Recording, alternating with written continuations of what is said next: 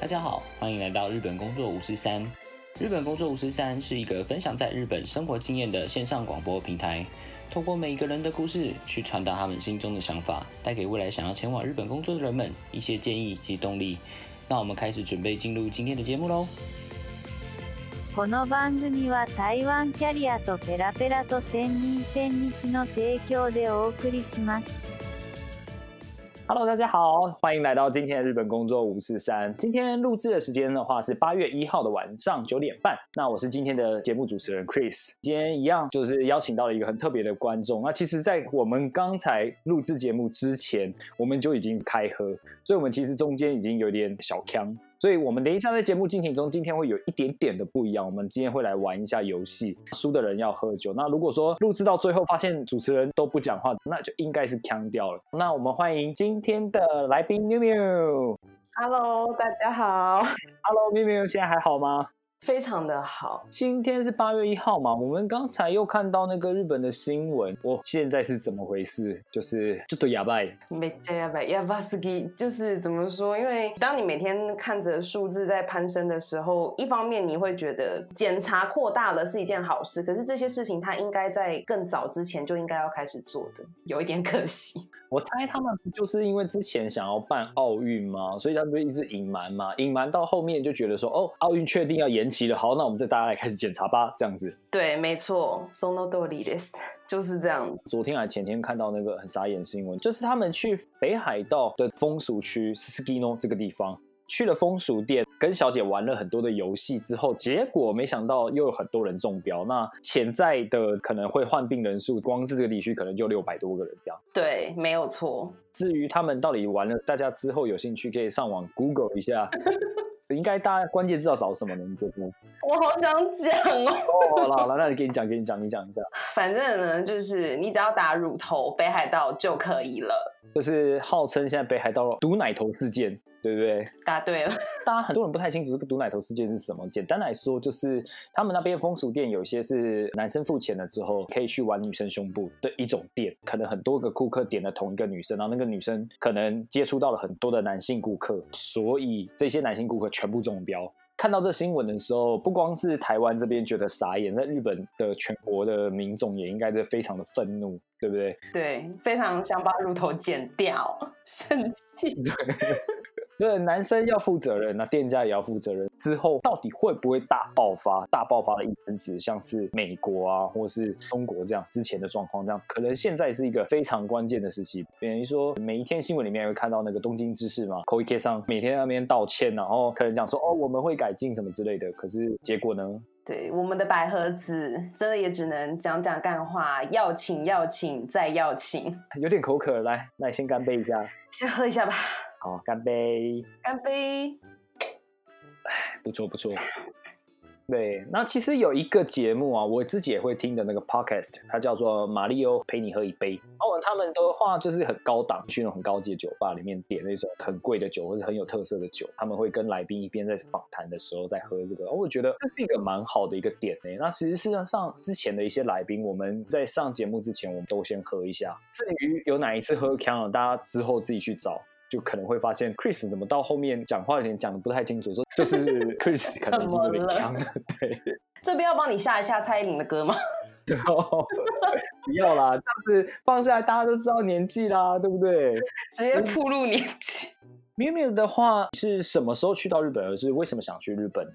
我的话是二零一四年的三月底。统称四月啦，刚好因为离我大学毕业的时间整整的一个半年，也就是说，在我工作根基还没有很稳的时候呢，我就已经被丢到了日本。那至于为什么来日本，其实应该说我的家族跟日本其实相当的有缘分。我们家的公司在早期的时候，因为印刷业嘛，早期的客户其实都是日本人，相当多，特别是在大阪，因为本社是在关西地区。我的奶奶她本身也是日文能力非常非常的强，所以在我高中、大学的那段时间，其实也是一直不断的在告诉我说：啊，你毕业之后，不然就到日本去一趟，看看有没有办法在日本发展。我这个人刚好也是非常的喜欢日本文化，所以就这样子来了日本。这样虽然有一点仓促，但是也没想到能够待这么长一段时间，我自己挺惊讶的。所以原本预期可能想说啊，可能在日本耍废个几年，大家就回来，没想到一路就这样待下来了吗？对，因为本来预期是我毕业两三年之内，我打算去一趟日本。但是因为我爸爸他本身比较守旧一点，他觉得说你休息个一两年在台湾工作，其实等于在浪费时间。因为商人的思考模式可能 跟跟我们这种艺术家比较不太一样，所以就好吧，那就来吧，就一路到现在。那后来你到日本之后就先留学吗？还是？对我第一开始我是先在大阪的 YMCA 进行了为对为期一年的。你好坏哦，怎么？对，就是那个 YMCA，嗯对，先念了一年的语言学校。那当然中途有点波折，因为我并不是那种正式协同的留学生。我留学了一年的语言学校，我回到台湾工作了一年半。我再回来的时候是以打工度假的身份回来的，然后就一直到现在。哇，那你这样的话就代表说你之前有留学过，然后后来有打工度假，然后现在就变成是就劳签证的方式待在那边喽？是的，没错。哦，这样子。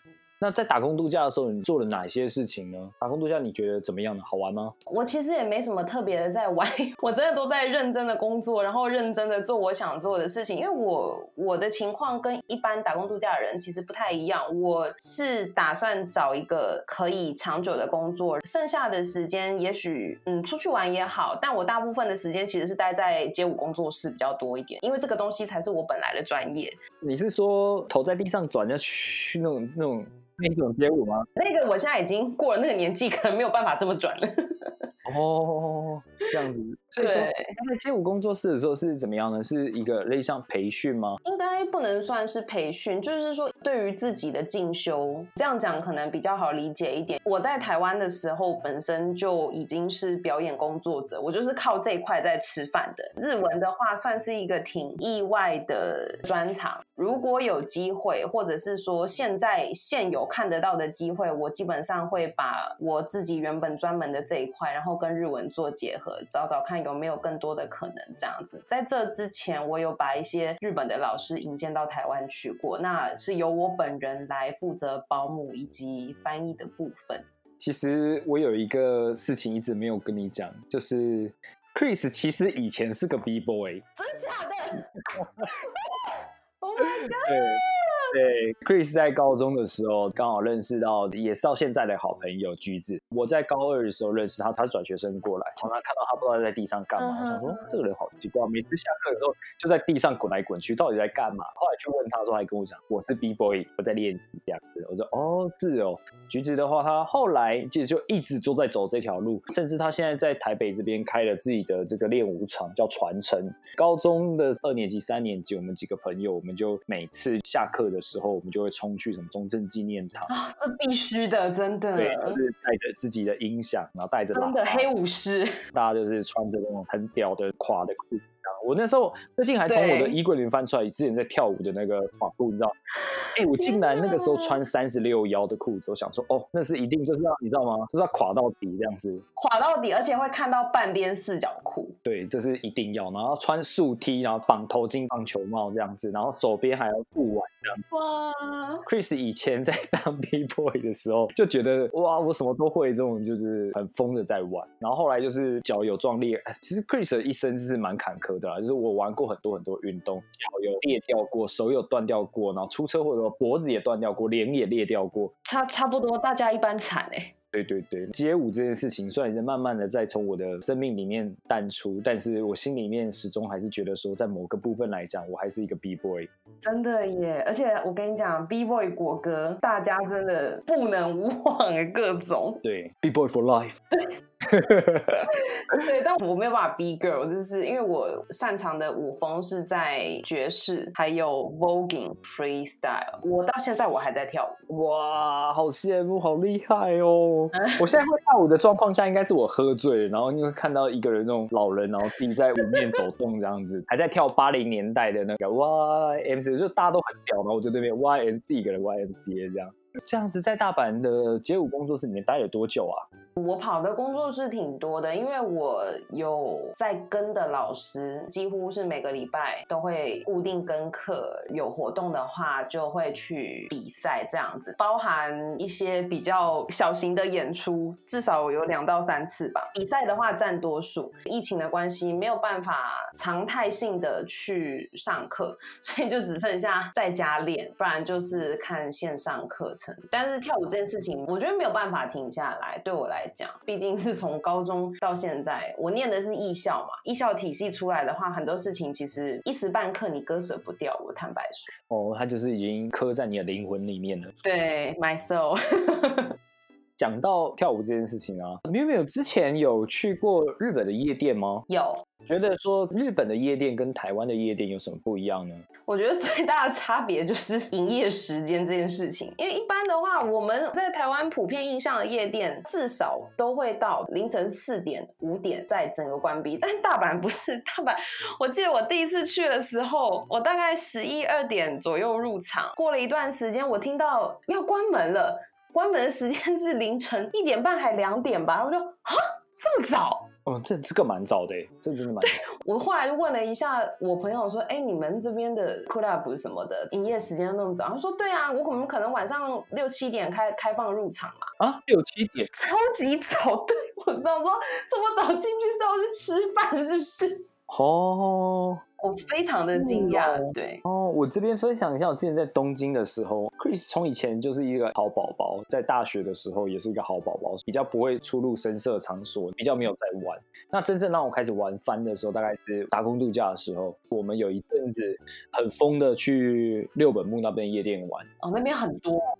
对，很多很多，那边店超多，跟台湾夜店有什么不一样呢？呃，六本木那边的夜店，第一个种类很多，每一个 club 有他们自己的风格。对，通常比较多大概是嘻哈，然后再就是电音。对。六本木那地方的话，它电音可能还会分成英国电音、澳洲电音，可能还会分成比利时电音或是荷兰电音。他们还有很多很特别的，譬如说日本摇滚夜店这种也有，就是它里面放的是摇滚乐，它不是放的是夜店的那种嘻哈的音乐。好酷哦，这个这是第一种。那第二个部分不一样的地方是收费方式。台湾的话，大部分譬如说男生大概八九百吧，他给你两个 ticket 可以拿去换酒。呃，六本木那边有蛮多间夜店，它的营业的方式是你入场是不收钱的，你就是要点一个 one drink，也就是说你点什么东西都可以。最便宜的话，你可以点一个乌龙茶或者点杯可乐之类。对，就是一定要低消这样子。对对对，就是要付低消。我们那时候蛮常去，就是一个晚上可以跑个两三间。我们进去这边啤酒的话，可能一千块日币，喝一杯在里面玩一玩，之后我们就会换下一间。因为六本木虽然那个地区是有一点大，可是实际上夜店都聚集在同一区块里面而已，所以可能就是譬如说这一间店的地下室一楼，隔壁栋楼的二楼，然后五楼、八楼，然后在隔壁隔壁栋的三楼之类的。我们以前去夜店玩的时候，一个晚上通常都会玩到两三家。很厉害耶，很多 钱呢。不会不会不会不会，我们那个时候我觉得我们玩的还蛮尽兴的。第一次我跟台湾的朋友一起去夜店玩，大家很惊。第一个因为酒是有点贵，的确没有错，很多人也会在去夜店之前先喝一下。可我的朋友他们比我更乖，就后来我就定下规则，你要来的话，大家要先喝。我每一次礼拜五我们讲 Hana King 嘛，去打工的时候，我就会在路上就先买一瓶 Talkie Law，我在下班之前就开在切零，然后我们店里面借了很多那个 shot 杯。我们每一次要进去夜店之前，我们会在外面 A K 的，比如说你二号出口，每个人手上，譬如说今天十个人，我们就十个 shot 杯，我们就大家拿盐巴柠檬，然后就开始 shot 杯开始喝，一个人最少要喝一杯。之前朋友都还没和我们进去的时候，我们大概花了一个多小时的时候才开始。觉得哎，好像有点开心了，大家好像比较愿意，不会说一直归在角落。有一点久，对，有点久。男生的话至少两到三个 shot，女生最少一个 shot 之后才能进去玩的时候，我跟你讲，进去大家都嗨了，连酒都还没到，就就人就嗨了。哎，你先顾一下酒，我先下去了。所有的酒都丢给我一个人，顾了十五杯酒放在桌上，全部人下去舞池里面。但是你不能走啊，为什么？你走了，其他人就把你的酒给拿走，所以我要顾着酒。对，有一个人，哎哎哎，你过来，你过来，你过来。哎，你要干嘛干嘛？哎，你帮我看一下，然后我就自己敲下去舞池里面。真的，真的会有那种 Osaka 多罗博，真的会有哎，把你的酒干走，然后你就啊，我回来的时候桌上一杯酒都没有。我个人觉得台湾夜店好玩，日本的话最近很久没有去了，所以我不太清楚。但是以前的话，真的六本木那边夜店也真的蛮不错的。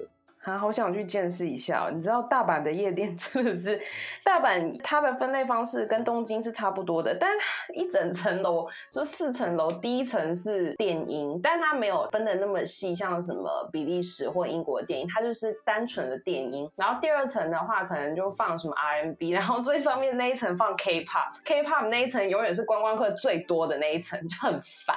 那去的时候，你就会发现上面所有的人，就是反正他什么歌下来了，然后里面的人他就会跟着开始跳，重点是他们都会跳，然后你就会觉得我是来到什么韩国节目现场，很幽默。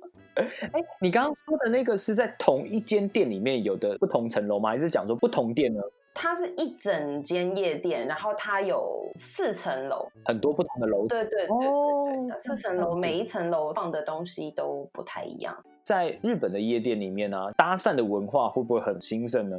呃，我自己的经验，可能我看起来 杀气太重了，不太有人敢靠近。有被观光客搭讪过，日本人的话次数相当少，非常的少。哦，所以你不是日本人的菜就对了。因为他们其实就是各玩各的，他不太会去接触一些他不认识的人。这样的场所毕竟是有一点点敏感的嘛，那可能跟自己的人在一起，他会显得比较有安全感。所以碰到日本人的那吧真的很少，相当少，可以说是没有。是哦，那有可能是地区有点不一样，因为我们之前在东京的时候啊，我常常号称台湾金顶电池，我可能就开始 switch on 了之后，就会一直在一直跳，一直跳，一直跳，那种停不下来那种，就是金顶电池。我们常常为什么叫金顶电池？原因因为可能譬如说夜店嘛，差不多三点半对关门的时候，那我可能我们进去的时候，我们差不多都是一点啊，一点的时候进去，我可能可以从一点的时候一直跳，然后好换间店，呃，一直继续跳，然后就每间店都一直跳跳到底，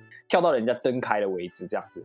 然后我大我其实也可以，对，那我大部分朋友就但是都谈就到就没有人就是大家都睡着，然后我一个人就跳舞。对，那个画面我可以理解，非常能理解你的感受，但就是没有人来 Nampa，可能我觉得跟长相是有点关系。我觉得跟台湾比较起来啊，之前去日本跟韩国夜店的时候，我觉得他们比较带种诶、坦白说，我觉得啦，我们很多女生在那边跳舞，那我自己在那边经理电池状态的时候，然后可能就中间就哎、Chris 你过来一下，我说干嘛？那个谁谁谁，那个谁谁谁，他们又被那个男生包围了。我说哦，那我要怎么办？那就过去救他们啊！我说哦哦好啊。过去的时候跳舞嘛，大家都在那个舞池当中，哎，我可能把一个女生 hold，对，然后旁边那个女生也 hold 住，那另外一个男生就会不同的方向过来，那我就要想办法用那个角度卡位，你知道吗？然后还要用身体的抖动方式慢慢把它挤开，把它挤到别的地方。然后结果你知道让我最傻眼的是什么？我好不容易把那个男生给弄开了，然后后来我们啊中间出来我朋友就说：“哎、c h r i s 你什么意思？”我说：“啊，什么意思？”他说：“你没看到那个男生在搭讪我吗？”我说：“对啊。”我说：“你干嘛救我？我他搭讪我就可以酒喝啦，那边酒那么贵，你看那边那么多男生想搭讪我，你把全部人都给撞开了，那我就没有酒可以喝，这是我的错吗？”然后我就觉得，然后我朋友就跟他讲：“哎，Chris 东麦，你知道吗？这不是你的问题。”对东麦，我我真的理解东麦。对对对，以后你们要叫我去救你的时候，你们要先签一下切结书，不要说是我的错，这样。真的是东麦哎，哈，好残念哦。很多人会觉得，哎、你到底去夜店做什么？我真的蛮单纯的，就是我去夜店就是喝酒跳舞，大概就这样子。男趴这件事情的话，可能我比较没种吧，我就比较不会直接去搭讪别人。但是我曾经有碰过，就是有女生过来反搭讪我的状况是有的。哦，真的假，的我觉得你你一定有，只是那个次数的问题而已，绝对有。对，但是我的问题就在于说，我可能就是刚刚讲的金顶电池病症又发作，我跳舞跳得很狂这样，然后跳得太狂，女生就觉得我靠，这家伙也太狂了吧，这有点过了，对，有点 over。然后旁边就是有女生过来贴我的时候，可能我的朋友就那哟 Chris 哟这样子，大家在旁边看好戏，我就觉得哎、大家看好戏哦，就要等我 solo 吗？因为我们以前在夜店的时候，常常会我一个人在跳，跳到后面变成我一个人在 solo，大家围成一圈，一圈的人在看我跳舞这种事情。对对对对，偶尔会有这种情况发生，因为当你发现你身边人都是，不管是客人还是女朋友，都是 就舞痴的情况下，就会围成一圈，然后你就会发现你被包围。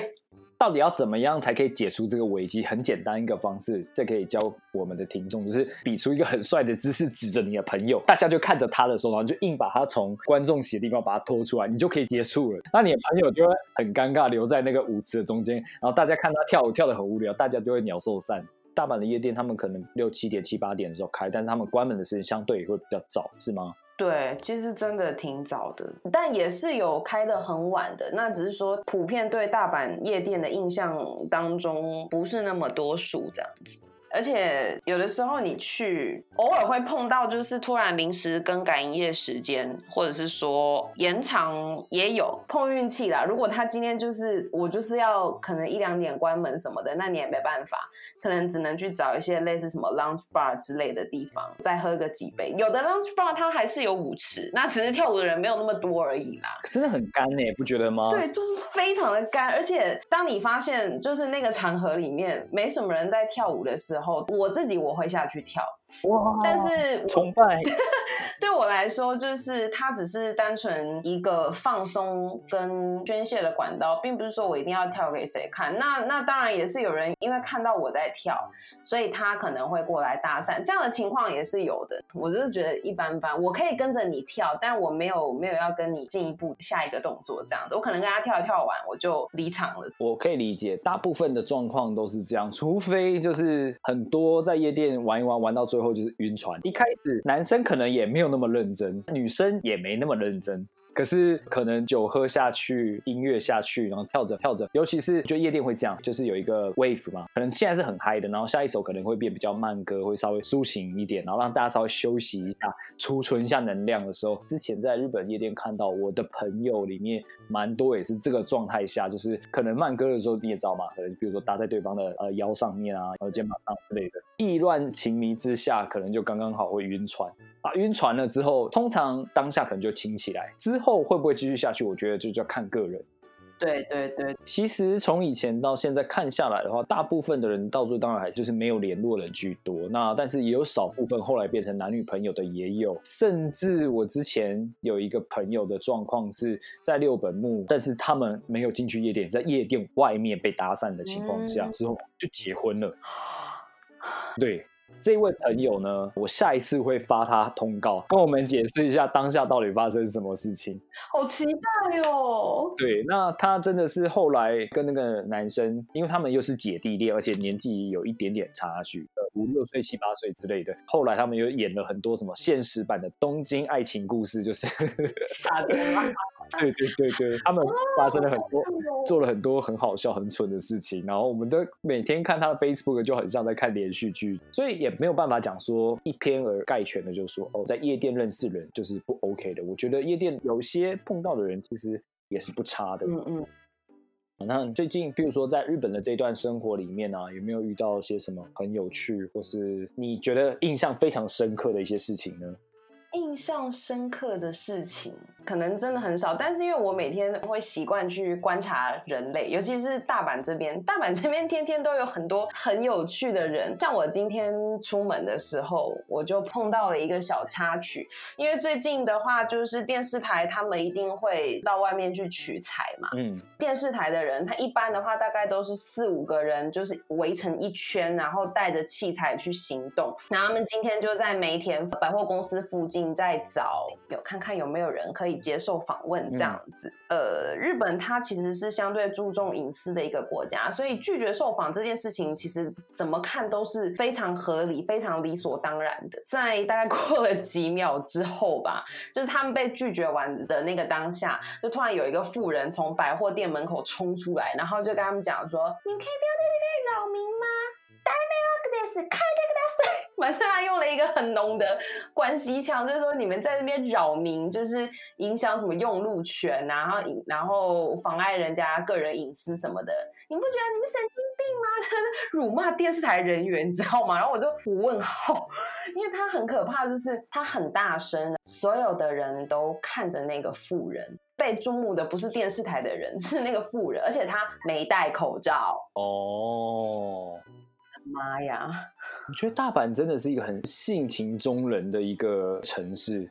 对，非常非常。一般来讲，是对于东京人的感觉是那种姊妹带很冷漠，不太爱理你。你只要问路。还是你要问什么东西？大部分人都跟你讲说对不起，我不知道，请你问其他人，或是啊对不起，前面有警察局，你可以问警察这样子，或是直接就是无视你。那相对来讲，你觉得说大阪人的性格是怎么样一个性格？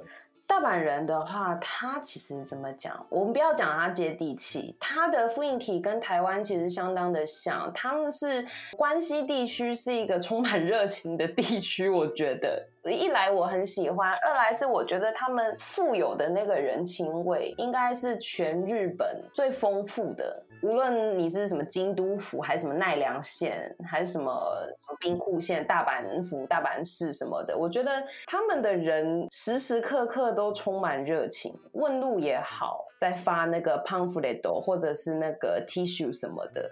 你总是可以从这一些各个行业的人都可以感受到，他是带着热情在做这件事情，跟东京的复印体是完全不一样。东京比较有一点机械化了，或者是说长期制式化的一个情况下，让大家都被局限在一个框架里面。但我觉得大阪人不是，所以这也是为什么为什么日本其他地区他们称关西或者是大阪这个地方根本就是日本的外国。我觉得也不是没有原因的。我个人去过几次。大阪，我觉得对于大阪的印象真的非常的好，就是你刚刚讲到的人很 nice，然后。很对你很好，然后很热情这个地方，然后大阪也有很多很好吃的东西，这个是每次去的时候都觉得哇，绝对会胖。对，对对对，大阪是全日本的中央厨房。中央厨房这个东西太好吃了，一定要推荐给我们听众。东西有没有？一般人对大阪最大的印象就是庶民美食嘛。那庶民美食不能不提的，其实就是章鱼烧。虽然台湾也有，但是我个人偏好炒面，我非常的爱吃炒面。你说的是那个 mayonnaise 的味道吗？对啊，天哪，我的妈呀，真的是不能不吃哎！我觉得跟什么伊兰拉面比起来，炒面真的是你来到大阪你必须。大吃特吃，加蛋啊，然后什么加红姜啊什么的，虽然很庶民，但是它是一道每一个家庭都会做，而且每一个家庭它呈现出来的口感跟味道，还有那个感觉都不太一样的一道料理。我其实刚才一个小时前才吃过晚餐，我现在又觉得饿了，怎么办？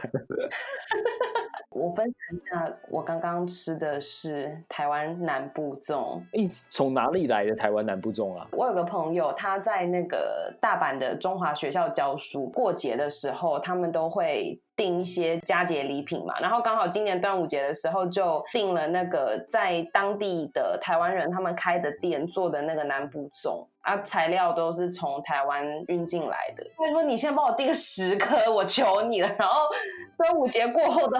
两个多月之后，我现在才吃到。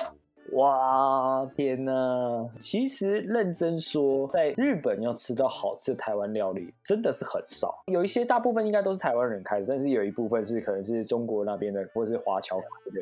那所以不管怎么样，味道就觉得好像少了一点什么，对不对？对，会有一点点，而且因为现在的话，就是大家习惯在料理前面 加上“台湾”两个字，那间的生意就变超好。但是身为一个台湾人，就你一定是吃得出来哪里的味道有不一样。我只要看到“台湾料理”四个字，还是会有一定程度上的挑嘴。上次不是有一个吗？他们讲说什么台湾拉面，它是那个 Nagoya 的 Omiyage 拉西。我的朋友在 Nagoya 的机场里面买到台湾拉面，朋友他买到这个东西，然后自己在家里吃之后，还传了照片给哦，过来啊，台湾拉面来哟，这样子，我我就是一脸问号的，我没有听过什么叫台湾拉面啊，台湾没有这个东西。等一下，我想到一件事情。台湾拉面这个字，大概在我几天前，我在我上班的地方的员工食堂发现了这道料理。然后我一开始很狐疑，我想到这到底是啥小，然后我就抱着一个尝试的心态去点了一下这个所谓的台湾拉面。你就看到充满着葱、豆芽菜，放超多，然后那个汤头喝起来就是要卤不卤的，就嗯，为什么呢？我从来没有在台湾吃过这种拉面，我点完，我吃完了当下，我不知所以然。可能刚好就是搭上台湾 boom 的这个风潮。日本的美食里面，它就在前面挂上一个台湾。台湾最近跟日本的关系非常非常的好，尤其是在地震过后，大部分的日本人其实对于台湾都有一定程度上面的认知。台湾那个时候也的确帮了日本不少，所以之后就很多很多奇奇怪怪的店都会挂上台湾的名字，得到更多的关注跟订单。对，刚好上一次去出差的时候去了大阪，然后就看到台湾炸鸡什么的。那炸鸡本身不难吃，也是蛮好吃的。可是你要说跟台湾有什么关系，我真的是讲不出来。因为我觉得台湾炸鸡的特色就在于说，我们有放九层塔嘛，会放胡椒盐嘛。炸的话，可能要看每一间特色不一样，通常都是外皮比较酥脆一点。对，因为它裹粉的方式不太一样。日本炸鸡其实很好吃，可是就是跟台湾比较起来的话，就是味道有一点不一样。对我印象最深刻的就是连锁鸡排店叫什么 Thank You 鸡排哦，然后士林的好大大鸡排嘛，跟一般的咸酥鸡去比较，你会发现鸡排的那个面皮不太一样，因为用的面粉不一样，然后裹粉的方式也不太一样，所以它的口感上来说变化挺多的。我觉得那日本的话，就是虽然炸法跟用法是一样的，但是就是少了一点什么。哇，我们光是讲这个没完没了，对啊，光听这东西我就觉得哦，好饿，不行，我等一下你要 Uber E 赶赶快叫个东西过来吃。那节目稍微休息一下，我们等一下回来。